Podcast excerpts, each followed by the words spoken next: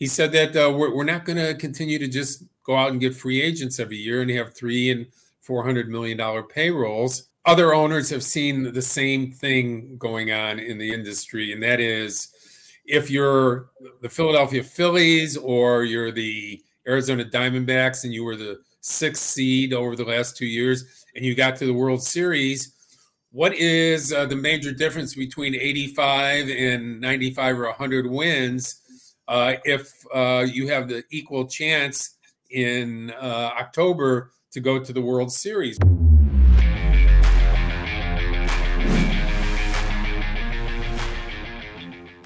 Setup Nation, what is up? I am excited to have yet another Chicago Cubs expert on the show today. We've had a, a number of recents that have been really fun conversations. Jordan Bastian with MLB.com. We had JD, Jim Deshaies from Marquee, the color man for the Chicago Cubs. And now today, Bruce Levine. And great timing, too, because we've just come off of a signing with Hector Neris. So we got to talk a little bit about that talked, of course, have to talk about Cody Bellinger and really an interesting conversation about prospects, not just Cubs prospects, but how they have impacted, well, really how the playoff platform that MLB has laid out in the last couple years, how they've impacted how GMs and front offices have viewed prospects versus free agents and why it might be causing such a slow offseason. So a really cool conversation. I'm really excited for you to hear. Make sure before you listen, drop down it with a comment while you're watching on YouTube. Make sure you're subscribed, hit that notification bell so you know every time we're coming out with content. And if you're listening on the podcast, just leave a review. Can't tell you how much that helps us. So let's get to it right now with Bruce Levine. And make sure you follow him on Twitter too, by the way, MLB Bruce Levine, and give him some love. Let's get to it right now on the Setup Man podcast. All right, Bruce Levine, so excited to have you on the show. It was great meeting you at the winter meetings and seeing you again at CubsCon, but having you on here, I can't I'm sure you probably can't believe it too. Over 30 years of working in Chicago. What's that feel like to look back on 30 years? Well, it's it's actually over 40 now, and uh, it's um, it's it's just a, a very uh, lucky situation that I'm in to have been able to uh, cover sports in Chicago for all these years and still be considered uh, viable in some areas. If you stay off of X, you know, some people still like my work.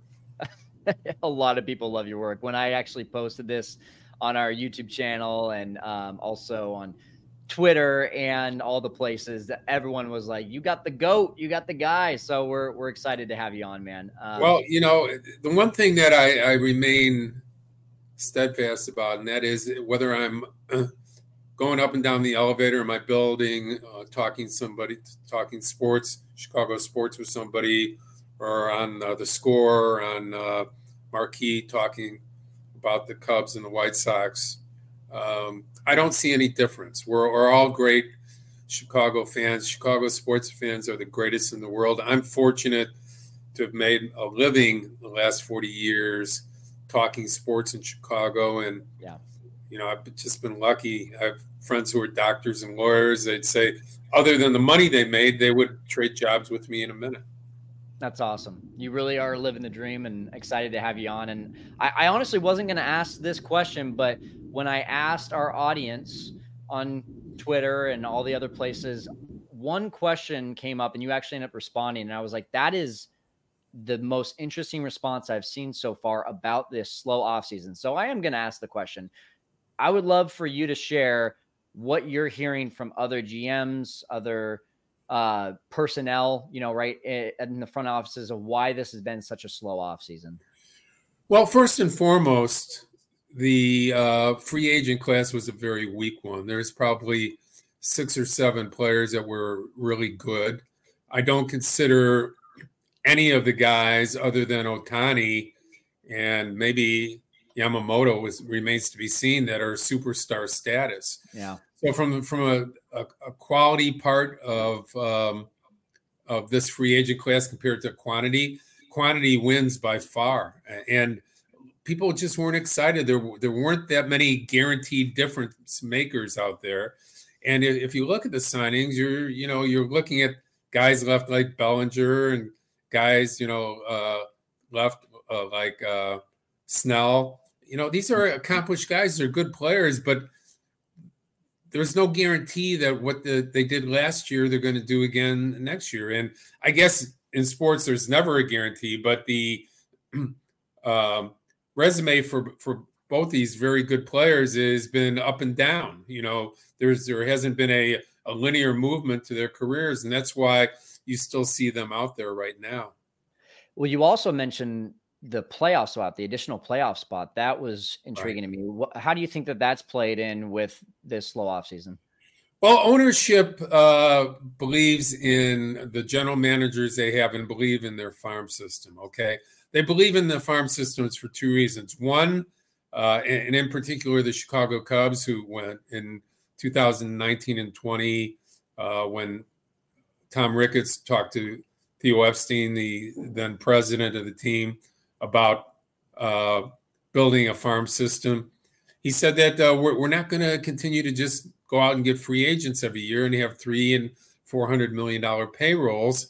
We have right. to build from within. And uh, at that time, Epstein in 2020 start, uh, stepped down because he knew that the farm system wasn't quite there yet and it was going to be some losing to go forward. He wasn't ready to be part of that. So moving forward, other owners have seen the same thing going on in the industry, and that is if you're the Philadelphia Phillies or you're the Arizona Diamondbacks and you were the sixth seed over the last two years and you got to the World Series, what is uh, the major difference between 85 and 95 or 100 wins uh, if uh, you have the equal chance in uh, October to go to the World Series? Why should we overpay let's stick with our guys. Let's go with a plan that will augment what we have late in the year if we are a viable playoff team, and we'll approach it that way. Again, the Dodgers gone to the playoffs 11 years in a row, won 11 out of 12 divisions, won over 100 games uh, four or five times, and they have one World Series uh, victory to show for it. So with that with that in mind, I think that you've seen a slower off season, and you may see uh, even more slow off seasons, you know, coming up because people believe that it's about investing in their minor league systems and building up from there, and that's the way to to build a winner. Now, let's not be naive about the fact that every good franchise, if they want to be consistently good, has to bring in player through trade or free agents to keep it going. Uh, the Cubs didn't win the World Series in 2016 only because of their farm system. They did it because they had good young players. They traded young players from their farm system, and then they plugged in viable free agents to help them win the World Series. Yeah, yeah. Lester, Lackey, Heyward, a lot of those guys. Uh, when when you talk about that strategy, though, you know, just thinking about it from a fan's perspective, a lot of fans this offseason have been incredibly frustrated. Not just Cubs fans, but a lot of fans have been so frustrated with this slow offseason. And now hearing that if GMs are wanting to really just dive into their their minor league system, do you think that that creates a lot less buzz amongst the fans? You know, you look at the Dodgers, they got Ohtani and jack up the prices, and everyone's still going to go to those games because they're excited about Ohtani. Are they going to still be as excited about Michael Busch and yay, like a big free agent signing? Well, you know, not just Cub fans, but all the fans of the 29 other teams that didn't get Ohtani had a letdown. Okay. Mm-hmm. You know, even the ones that weren't even rumored to be in on it. The idea was here's this great player, pitcher player who never existed since uh, Babe Ruth was in the game over 100 years ago. And we didn't get him. Okay, so there was a natural letdown after Ohtani, right? Because everybody was watching Ohtani, then they were watching Yamamoto, and uh, they were, you know, after these two guys were off the board, it was like, you know, what's what's left for our teams, you know, and the, the answer was, you know, we've already talked about it. It's not a great free agent class. Yeah, there are guys out there that are good, viable major leaguers are they five, six, seven, eight year players? Do player do teams want to pay that much to gamble on that they're going to be as productive as they were in 2023? Yeah, absolutely. Well, and again, talking from a fan's perspective too, especially now that Tom Ricketts and the Ricketts family seem to be investing in other areas. Uh, news coming out that they're part of uh, a group that's investing in the PGA. I think maybe some fans look at that and say, like, well, why aren't you just investing in our team? Why aren't you just focusing all your money on our team? Um, what do you think about that?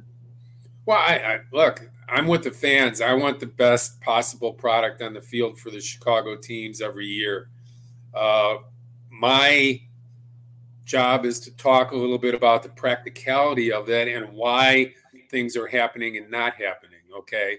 I'm not a decision maker. I'm just a guy that reports the news or the information that I have. And with that in mind, as a fan, when I step away from my take my reporter's hat off and my uh, sports talk show host hat off and sit back, I, I say the same thing. You know, like we want to win this year, but the, the practicality of having a plan for more than one year is something that every business does, every big business, and you know the Major League Baseball business is $12 billion industry a year and going up.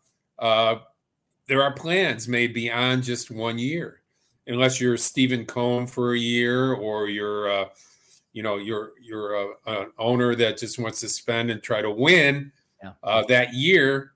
Uh, you and even the Steven Cohens of the world who went and spent every dollar he could and got a over three hundred million dollar payroll and guys got hurt, and all of a sudden he backs up, and he's a different owner now than he was uh, two years ago. So, mm-hmm. from the perspective of uh, reality, as a fan, I want the teams to spend and win. Uh, if it doesn't work out, okay, you know, I'm just a fan. I either go to the games or I don't. I certainly support the teams through uh, listening on the radio, watching on television, buying uh, MLB products, just like everybody else. But the reality is, is that uh, you know, for Jed Hoyer to have a, a long-term plan, or for Chris Getz with the White Sox to have a long-term plan, that's that's part of uh, what business is all about.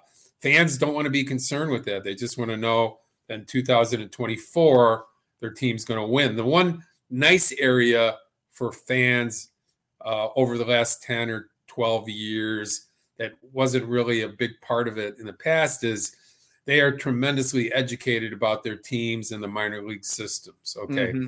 They understand, they understand, you know, how minor league players work, how they don't always all come up and help your team. Some of them are used in trades.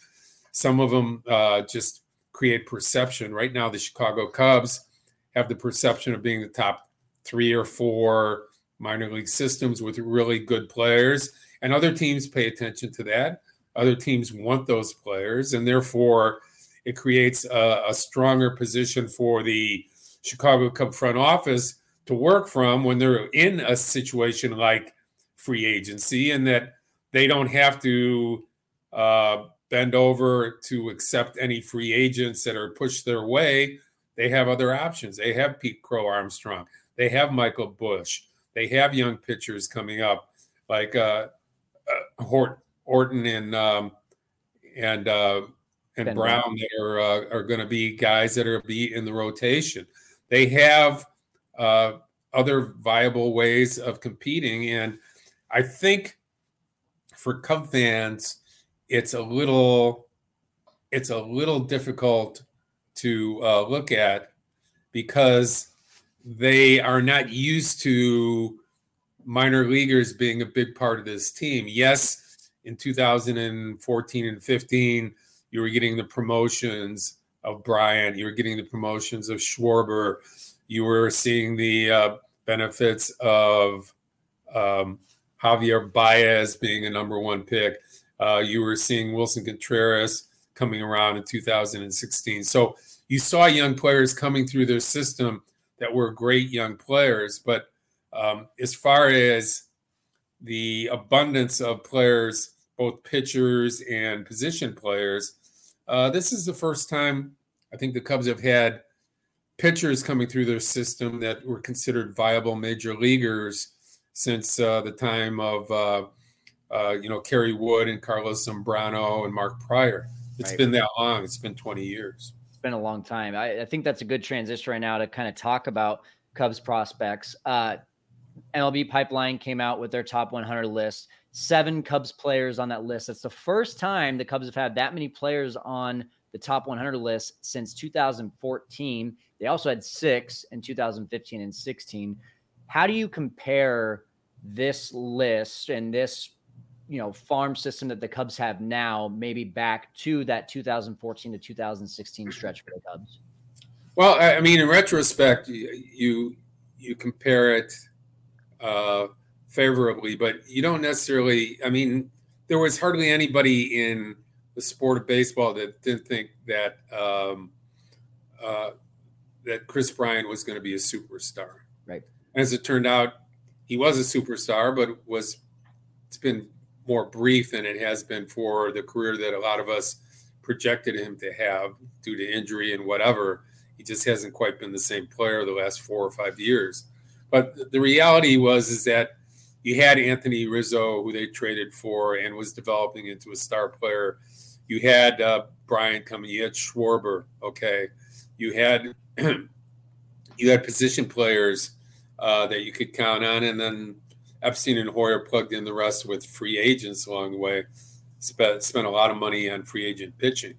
Uh, this time around, you know, with uh, the top young pitchers that they have in the organization that are coming along, I think they they feel a lot better about it. You saw some of these guys in the bullpen. You saw mm-hmm. uh, certainly Steele be one of the top young pitchers in baseball last year. So you see pitching emerging in this group that really wasn't really there at all uh, for that uh, prior group that was based on position players making their way through as uh, star players in the league. So one of the things that I look at when I see this prospect list, right, is you know you're not having the Bryants, the Russells, the Baez's that are in the top ten, but it also doesn't feel like you know, some of those guys that were on those lists from almost 10 years ago now were Billy McKinney and Duane Underwood Jr., right? And they didn't amount to much. I don't think I look at this list and say, hey, you know, the, the basement feels, I guess, a little bit higher on this list when I look at this. And prospects are prospects until they actually do something. But, you know, is that kind of how you maybe look at this too? That the basement is maybe a little bit higher, but the ceiling's maybe a little bit lower? It could be. I mean, we don't know. Up until uh, 14 at bats in September, uh, everybody was drooling over Pete Crow Armstrong, right? Yeah. I mean, he was a can't miss guy. And then he came up and, you know, he showed uh, tremendous ability in some areas and tremendous uh, lack of uh, experience in others when he played. Again, it was a brief period, but it shows you how fickle people are when it comes to these players. You know, he comes up and he has, you know, 14 bad at bats, and all of a sudden, uh, we don't want him to be the center fielder yet. We're not sure he's going to be good enough, right? Yeah. So, if you if you said he wasn't up in September and that he was going to be vying for the center field job this spring, would you feel different about Pete Crow Armstrong right now than you do right now? I think that you know, we live in such a society where it's about what you don't do rather than what you do. Mm. And there's a there's been created some doubt there. Why did the Dodgers trade Michael Busch if he was the MVP of the Pacific Coast League last year? Why didn't they keep him? Why are, did we get duped by trading one of our, our very best young pitchers in this deal down the road for a guy that might be another big swing and miss guy and maybe not you know what the Cubs are projecting him as, and that is the everyday first baseman who could hit 30 home runs and drive in 100 runs. Those are the things we're going to have to wait to see. We're going to have to wait to see if this uh, works out or not. But getting back to your original question, I, I think there was more, you know, there was more belief in the Rizzos and the Bryants and the Schwarbers uh, back in 14 and 15 than there might be in the Crow Armstrongs and uh, the Busches right now. Yeah. I think there's a lot of buzz still around PCA. There's a ton of buzz around Horton, ton of buzz around Busch. When you look at a guy like Matt Mervis, who only got kind of the same treatment is what you're talking about with PCA, he got 99 plate appearances, and it's like everyone's forgot about him. Right. Uh, you think about Anthony Rizzo, the first year he came up, he was terrible, right? And I think people forget about that. So when I look at this roster, and I know that the front office has said, hey, Michael Busch, first base, but is there a world where Matt Mervis gets another shot and maybe Busch, just because of his defense, is slotted into DH, or because there is no answers at third base right now, gets slotted over to third? Well, it, it I mean, any of those things could happen, uh, especially because we're not figuring in uh, injury at this point. Okay. Right. So, you know, I'm not wishing this on any player, but uh, Busch gets injured at first base, you know, then the whole equation changes, right? So, if is Bellinger on the team? Okay, yes. All right, who's our first baseman? It's Bellinger. Who's in center field? Oh, it's Armstrong. If Busch is on the team and Bellinger signs, is Armstrong at, at AAA to start the season? So there's a lot of unknowns. We don't know who the third baseman is. Is Morel the third baseman?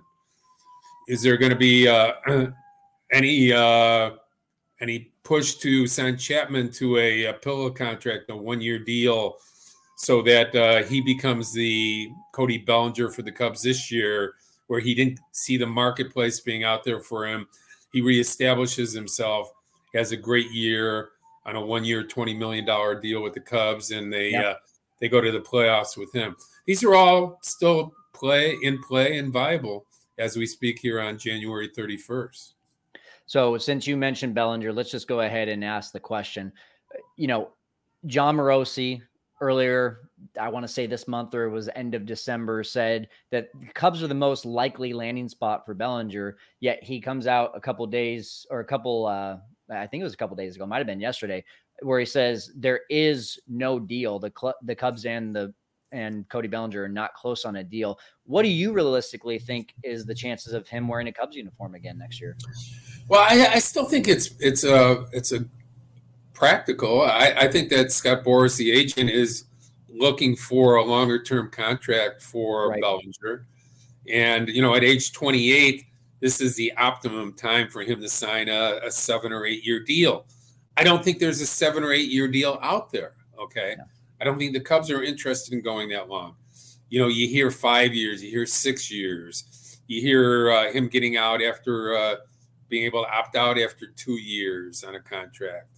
Uh, you know, again, these are all things that are, are probably in play, but the marketplace just hasn't been uh, that robust for Bellinger you know, certainly the Giants would be interested in a player like Bellinger. Certainly Toronto would be. Uh, there are other teams that could use a versatile defensive star at two different positions who's a left-handed bat with power. Uh, again, this guy was terrific for the Cubs. In some ways, very underrated because he missed an entire month. Yeah. Okay, so you project his numbers and – he missed a month and he still had the most RBIs, if you still believe in that statistic, yeah. of any player in baseball from uh, the All Star game on last year. He had 68 RBIs. Uh, I, am still a, a, believer in runs and RBIs. Runs, that's how you win games.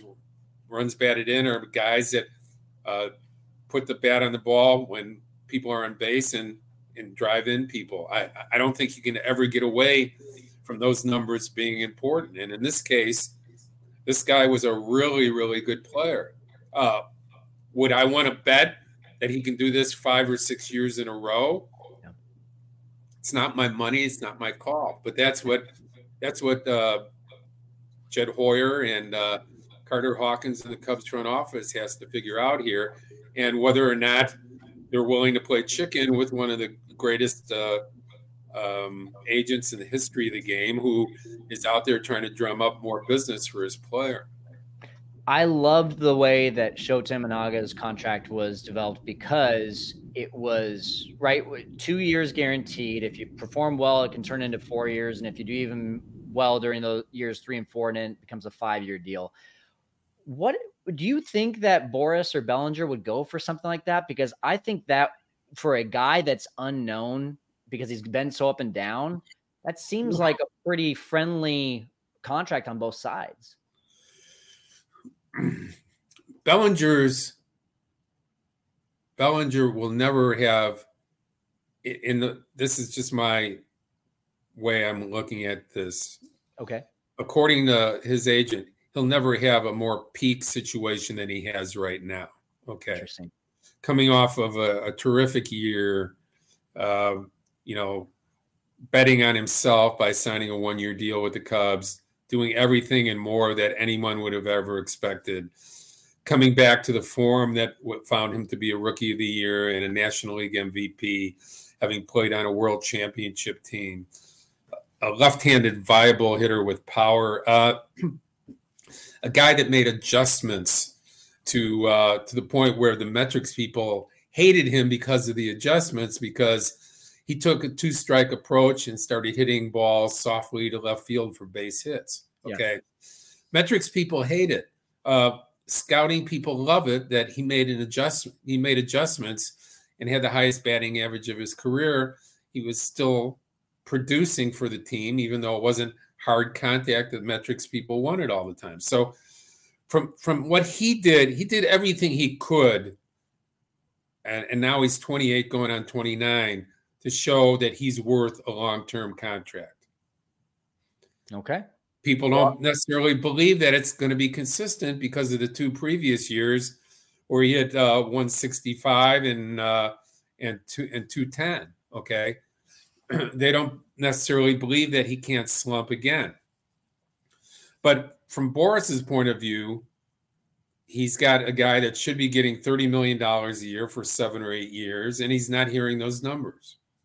Yeah. I mean, I, I guess that's where the frustration comes from as a fan is like, if you're playing this game of chicken and 30 teams out there aren't willing to give you what you're looking for, at what point do you just look in the mirror and say, Hey, I mean, may, maybe I do another pillow contract like what you're talking about and show that it is the real deal. And then when I'm 30, now ask for the five years or six years or more.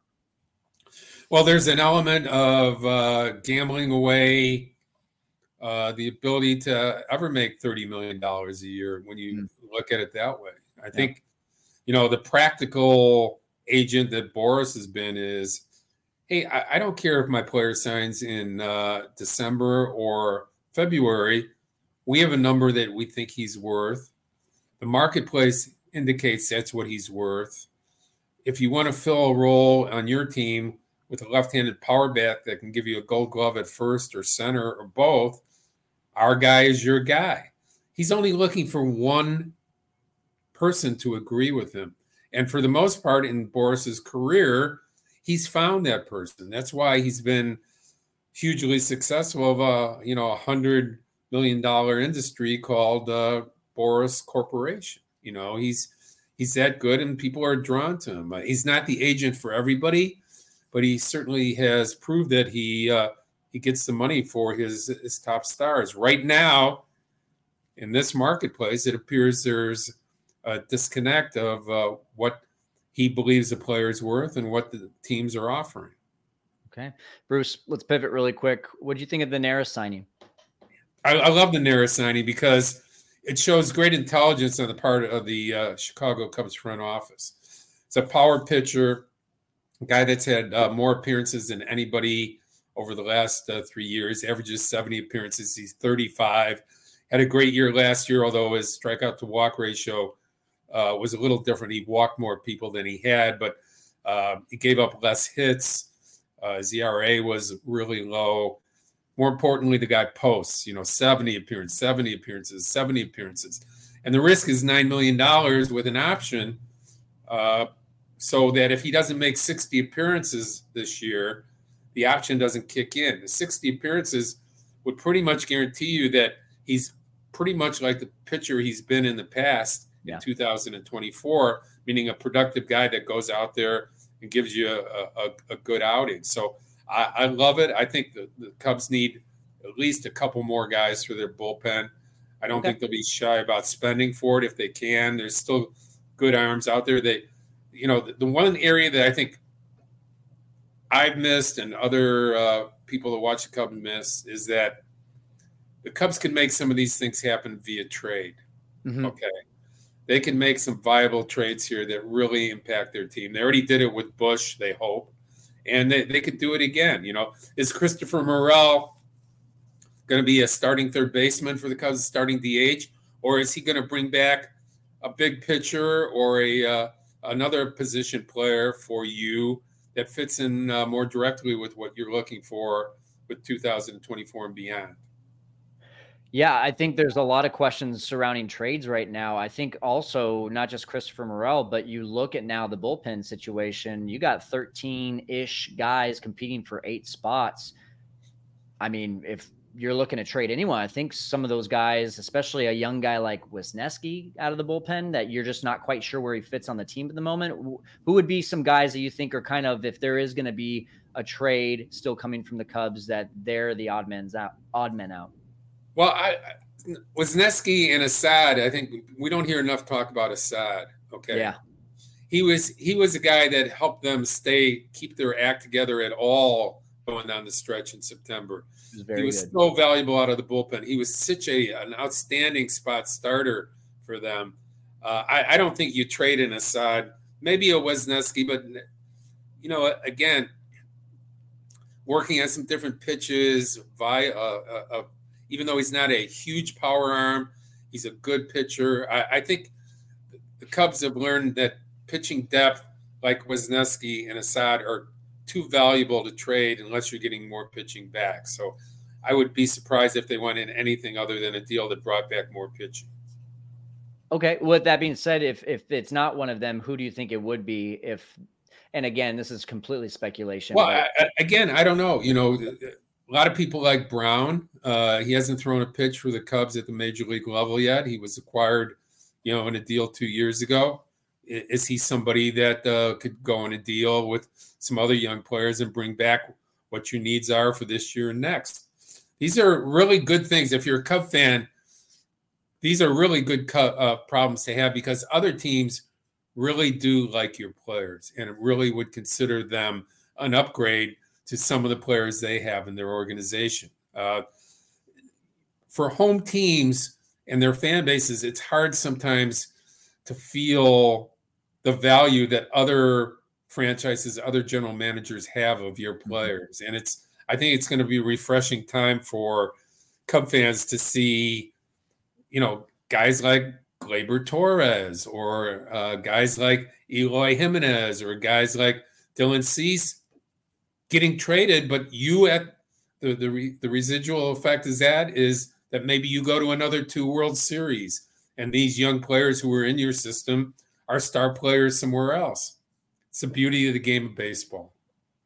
I love it, Bruce. Has been a lot of fun, and we are going to end with a few questions from our fans. Uh, again, guys, if you are not already subscribed to the YouTube channel, if you're not following us on Instagram and um, all of our socials, please do because anytime we have a great guest like Bruce on, we're always going to give you a chance to ask some questions. So, ready to answer a few fan questions, Bruce? Absolutely. Let's do it. Okay. The first one is uh, from Milo. He posted this one on YouTube. He says, When do you expect the big four with Boras to sign? Uh, is it going to be before spring training starts, after spring training starts? You see the Cubs grabbing one of those guys, of course, referring to Bellinger uh, Chapman, Montgomery, and Snell. There's no predicting Scott Boras. Okay, he is going to get the best deal possible for his player. And contrary to opinion of you know some people, he doesn't control these players. His job is to get the optimum amount in the right place where the player and his family want to go. They don't want to go. They're the ones that have the final say so. So, from that perspective, uh, there's no predicting. Remember, superstars, you know, that he's had before have signed uh, after spring training has started, you know, okay. Yeah. I mean, Bryce Harper start, signed with Philadelphia after spring training started, what, four or five years ago? Yeah, I think it was like two or three weeks into spring training. I want to say right. it was worked mid- out pretty good for Philadelphia. Yeah, pretty well for sure. All right, next question, also from YouTube from Matthew Some projections have the Cubs winning 76 games. Do you agree with that? And does the potential addition of Bellinger actually make this team good enough to make the playoffs? Yeah, I, I don't do the. I, I mean, David Haugh and I do our projections uh, the first week before uh, the season starts that Saturday on the score. I hate doing it because you can never project injuries. Okay, all you can do is look at depth. I would say that I would say last year I projected the Cubs would win 85 games. Um, you know, it was just it was a call based on you know good health and some young players coming through it. Evidently, it did. You know, they came close to that. I would say I would be comfortable again saying, you know, 83 to 85 wins for the Cubs. And who's to say that doesn't uh, allow them to go back to the playoffs at this point? You know, that that could happen. I think there's a tremendous amount of parity in Major League Baseball, and uh, we've seen it the last two years with Arizona going to the World Series, Philadelphia going to the World Series, both of them only winning, you know, 83, 85 games. So it's uh, it's a real crapshoot. The 162 games doesn't uh, give you much other than the fact that you need to get into the tournament at the end. Yeah, especially when you've got a ton of rookies that are going to be making their debuts, plus Shota Imanaga. You have no idea what he's going to do. So there's a lot, a lot of parity for sure. Uh, question from Michael on YouTube: Which prospect are you most excited to watch this year? Well, now that Busch is there, it's it's going to be him. It was originally it was Armstrong, but uh, for me, it's Busch, and then uh, uh, Horton. Uh, you know, coming in in uh, the middle of the year. Everybody in the Cub organization believes by July that he's going to be a viable part of the rotation. So uh, I'm excited to watch him. I think anytime you have a pitcher that I don't think people think necessarily that he is um, the next the next coming of Kerry Wood or, or those guys, but they feel that he's going to be a top of the rotation pitcher. So uh, I, I'm excited to see a Cub pitcher of that ilk come up. But I also want to see how Busch's uh, career in the minor leagues plays at the major league level. I think that'll be fun to watch. You know whether or not uh, that's going to be success over there at first base. I love it. I love it. Last question on Twitter slash X from Captain Tater Tot. Gotta love the name. Uh, does Matt Chapman not fit in perfectly with the Cubs' plan of run pre- prevention? Uh, they already have three Gold Glove winners from last year, plus PCA coming up. Yeah, I mean he does. You know, I, I think at third base, uh, you know, it's it's an important position. It's I think because they have Gold Gloves at short and second, that, that they could get by a little bit without a Gold Glover at third base.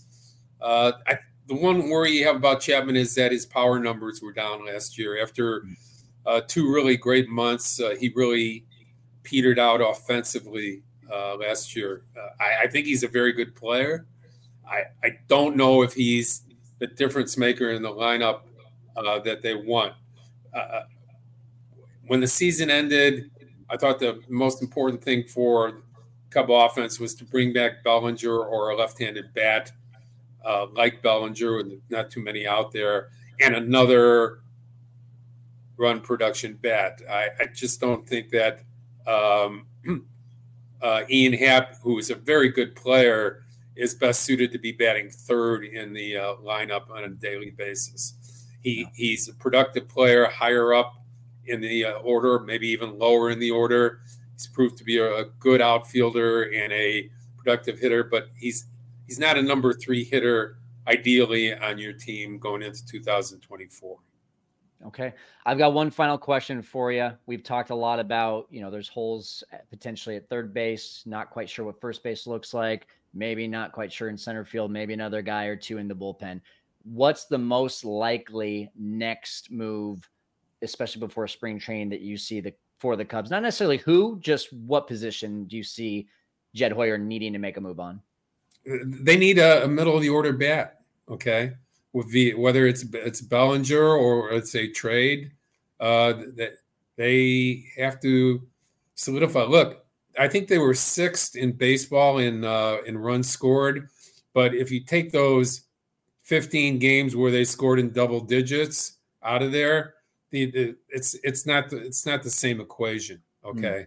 it's not like they were putting up five or six runs a game, especially at the end of the year when their their tongues were hanging out and they were not producing hardly any runs at all. So I, I believe that the you know a viable middle of the order bat is essential for the Cubs. I know Scott Boras is depending on that being Bellinger or uh, Chapman or a combination of both.